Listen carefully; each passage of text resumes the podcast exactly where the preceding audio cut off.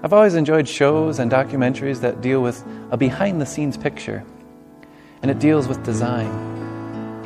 You've maybe seen those shows where someone is redesigning or renovating an old house, or maybe you've watched a documentary on some grand engineering project like perhaps the Hoover Dam. My favorite part is when they tell you the behind-the-scenes designing, and it shows you what the architect or the engineer was thinking as they worked about their plan. Wouldn't it be something to look at God's thinking, at His purposes behind His designs for us? Well, that's exactly what we get to see as we look at the creation account. This morning we continue our look at the first 3 chapters of Genesis. And in doing so, we see another foundation of the Christian faith as we examine God's contemplating and God's planning for us and His design for us, as we are created in the image of God. Recall how when God created everything, it was perfect. The evaluation He made was everything was very good. But that very good was all designed around a purpose. It was all for what He was about to do next, as we read in Genesis chapter 1, verses 26. Something stands out here in this account. When we reach this point, you see that God is now no longer just speaking, He is contemplating and revealing His design and His thought as He creates the crown of His creation. All of the stars, all of the land formation, the seas, every living creature was designed for this reason. It was all centered around this creature. And this creature was the one that would have authority over all of God's creation. Human beings. This part of Scripture is set apart in what is a poetic language in the Hebrew. And it's set apart as God says, "Let us make man in our image, in our likeness." God pauses and speaks. Here we do, yes, see in the background a hint of the triune God as He says, "Let us, our image, our likeness." God the Father, God the Son, and God the Spirit reveal their designs for mankind. They're going to be special and stand out from all of creation. As you see, also, it stands out with this poetic God created, created, created. 3 times the word create comes up as the triune God makes man and woman in His own image. So what does it mean to be created in the image of God? Well, certainly there are many misunderstandings that we could rule out. We know that to be in the image of God does not mean a mere physical form. God is spirit. It does not mean the physical shape of Adam and Eve. To be in God's likeness is something far deeper and grander. And to be like God is more than merely ruling over creation. It's something that allows, enables them to rightly rule over creation, but it's more than authority.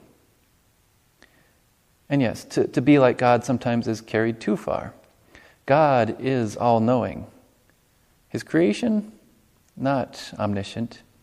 God is all-powerful. He alone is all-powerful. Man and woman are not created to be all-powerful and omnipotent. They're limited. They have a physical body. God is all-present. Man and woman are not created to be all-present. They are also, once again, limited as a creature. But God does make them special as they bear His likeness.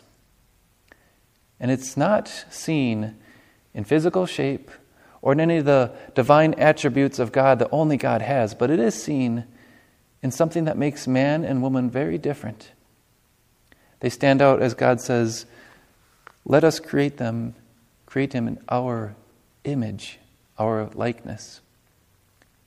They bear the likeness of God in their mindset. That is holiness, righteousness. As I said, it's not authority to rule that makes them in God's image, but rather having God's will and God's mindset gives them the ability to carry out that task of ruling over this world. What God wills, Adam and Eve were created to will. What God rejoices in and delights in, the man and the woman would delight in and rejoice in. They could rule rightly over creation as they did everything good and according to the will of the Creator.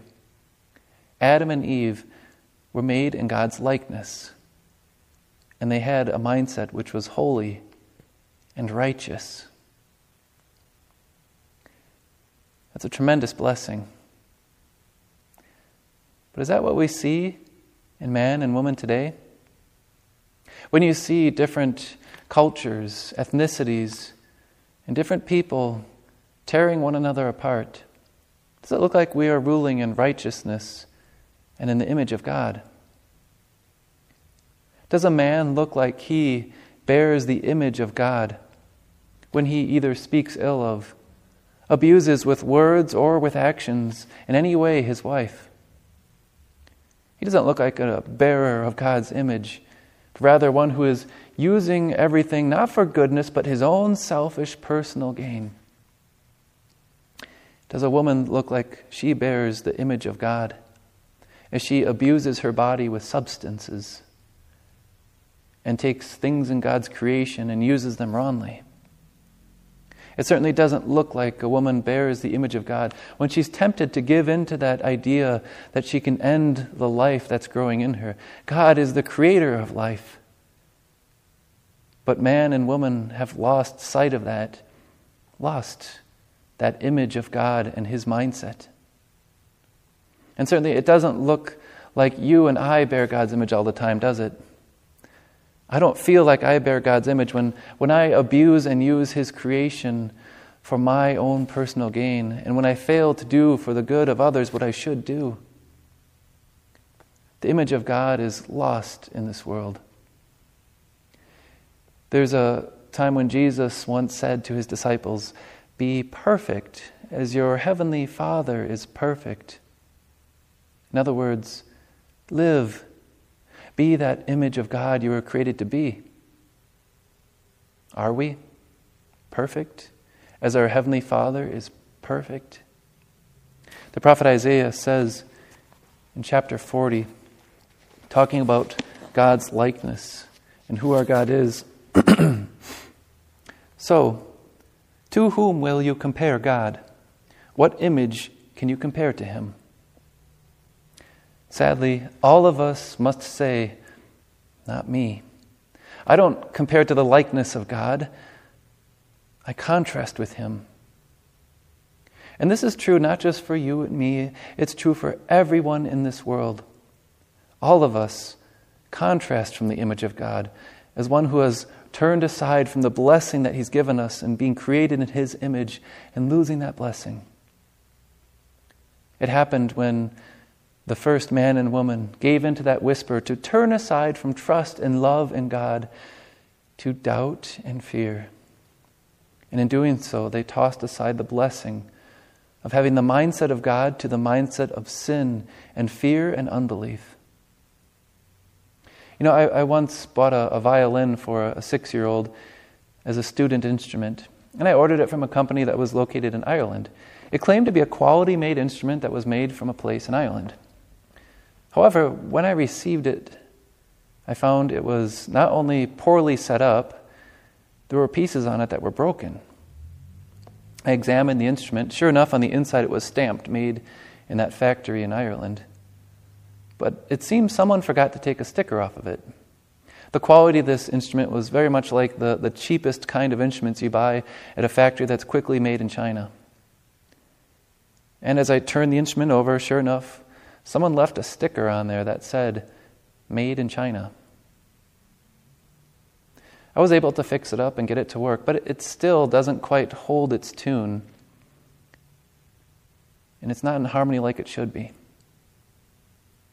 That's really us. God has designed us to be in harmony with his will and to hold a tune to that will. But we have a sticker, a label on us that says, "Made from Adam." We, like our forefather Adam, all of us, are out of harmony with our God, no longer carry that tune as we should and hold a tune, but rather echo the voice of Adam with a heart of unbelief and doubt and fear. And along with that image that we've received from Adam, we bring ourselves and this creation into ruin. We make a lot of choices in life. There are many decisions before us. But rather than making those decisions in harmony with the will of our God and living in holiness and righteousness, we make them in light of our own understanding, our fallen, corrupted understanding, and the mindset and heart of sin. And we bring ourselves and this world around us and others that we hurt into ruin. God said, "Fill the earth and subdue it." That is done, but not done by those who bear his image perfectly.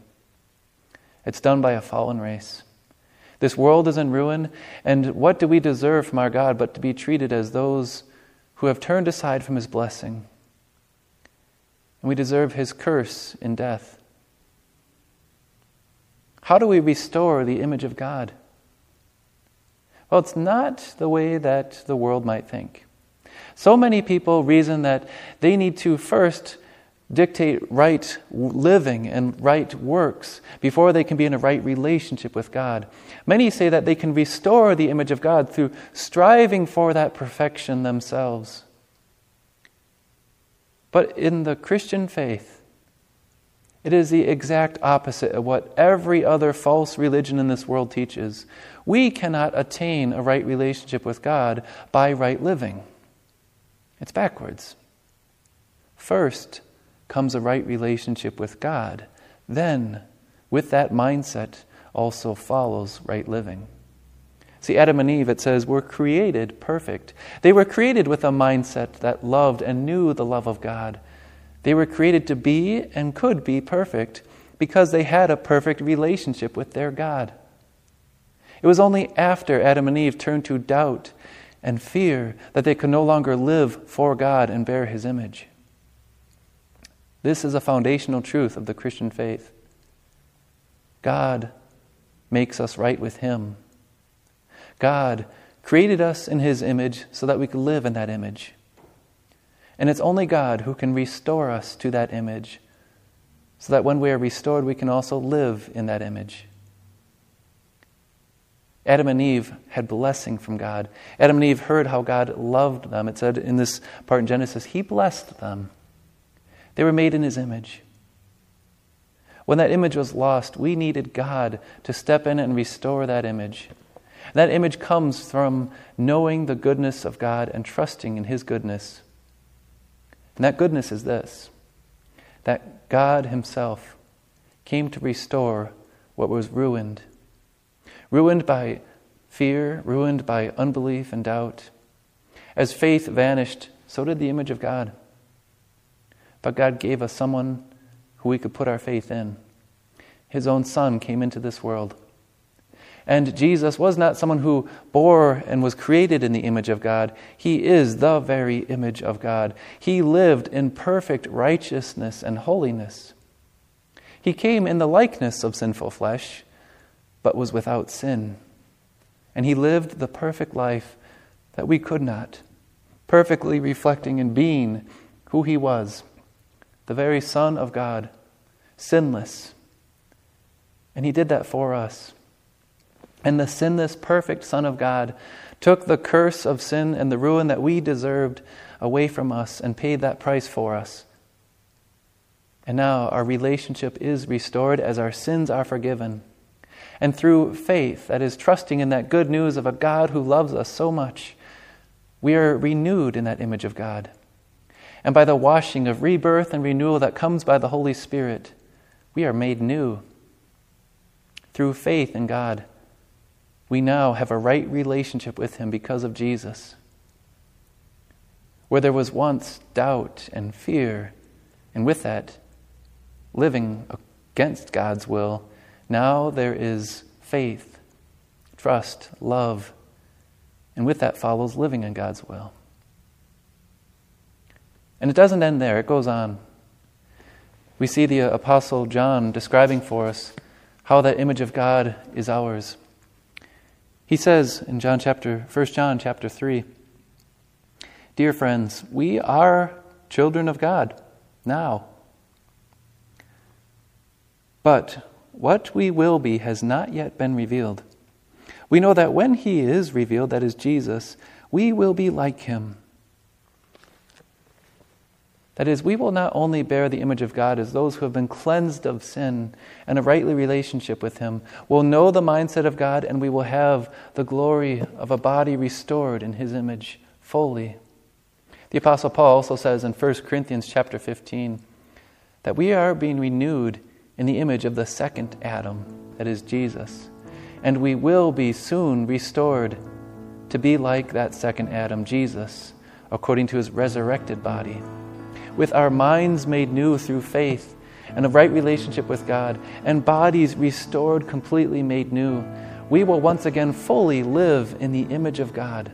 And daily, until then, because of the goodness of God who's restored us through faith, we now get rid of everything of the old self and daily put on that new self, created to be like God. We see God's design as it comes full circle. He created us to be in His image, and through faith in Him, we are restored in that image, in His likeness. This is a foundational truth of the Christian faith. God has created us in His image. God is restoring us through faith in that image, and we will forever be living in that image of God. Amen.